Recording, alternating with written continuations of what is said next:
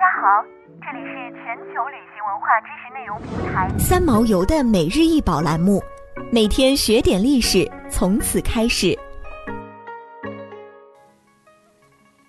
这是五代时期闽国铸造的铜鎏金狮钮熏炉，是唯一一件刻有铭文的五代时期的闽国铸器，也是国家一级文物。它高四十点一厘米，口径二十一厘米。盖子上的狮子高十一点三厘米，是一个用来焚香的器具，由盖子和身体两部分组成。盖子的形状就像是一个头盔，上面有一只蹲着的狮子。狮子的嘴巴和炉子是相通的，方便烟香往外熏。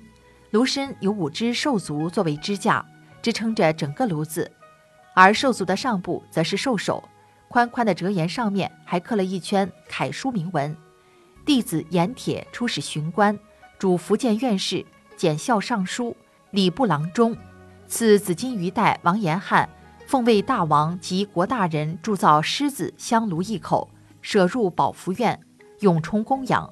天佑四年九月四日题。天佑四年，也就是公元九百零七年。天佑是唐昭宗李晔开始使用的年号，在天佑元年八月，唐哀帝李柱即位沿用。天佑四年三月，李柱禅位于朱温后，仍在使用。铭文中所提到的王延翰是唐代福州节度使王审知的儿子。王审知在唐代末年被任命为威武军节度使，在梁开平三年（九百零九年）被封为闽王。王审知时即笃信佛教，不仅修建佛寺、善写佛经，还筹造佛像。这尊狮子炉应该也是他崇佛的产物。他的儿子王延翰在后唐也被任命为威武军节度使，后来建国称王，个性骄奢荒淫，被他的弟弟所杀。世人称他为闽四主。这件狮子炉造型古朴，整体铸工精致，构思巧妙，是唯一一件有五代闽国有铭文的器物。它纪年明确，除了鎏金部分大多脱落以外，其余保存较好。为福建地区同类器物的研究提供了重要的实物资料。